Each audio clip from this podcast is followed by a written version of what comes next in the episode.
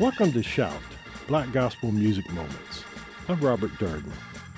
Louise McCord was singing in church and talent shows by the age of six.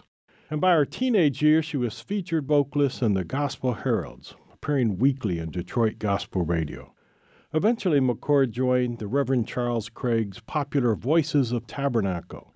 The Tabernacles toured throughout the U.S., including Madison Square Garden. She was even featured in the hit documentary Wattstax. For her Savoy Records LP I'm Going On, McCord was paired with famed songwriter, arranger, and pianist Thomas Whitfield. Whitfield wrote most of the songs on the album, including the title track which gives McCord ample opportunity to show off her impressive vocal chops.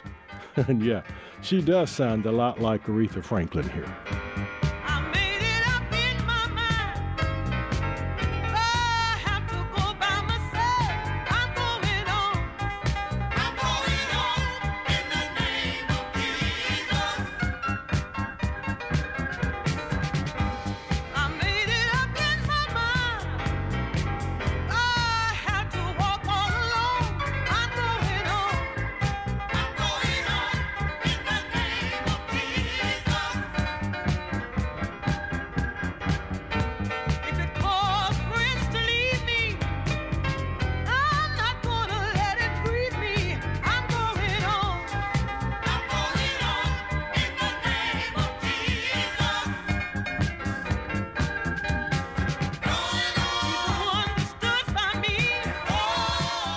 I'm Robert Darden.